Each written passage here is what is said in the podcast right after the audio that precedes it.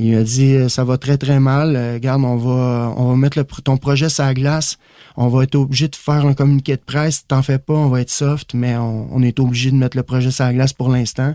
Finalement, trois heures plus tard, je suis dans le camion avec mes trois ma femme, tout le monde pleure dans l'auto parce que, bon, les, les enfants, c'est pour une autre affaire. On était pognés dans le trafic, mais je j'explique le contexte parce que c'est quelque chose euh, pareil. Je reçois le, le, communiqué, je suis dans le trafic, puis là, je lis ça, puis là, je vois le mot agression, puis séparation définitivement, puis plus jamais, puis ci, puis ça.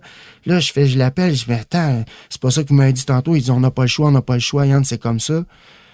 Et là, j'appelle ma manager, elle dit, j'ai rien à faire, ça fait trois fois que je leur parle, ils veulent rien savoir, c'est ça qui, c'est ça qui sort, Yann, dans dix minutes.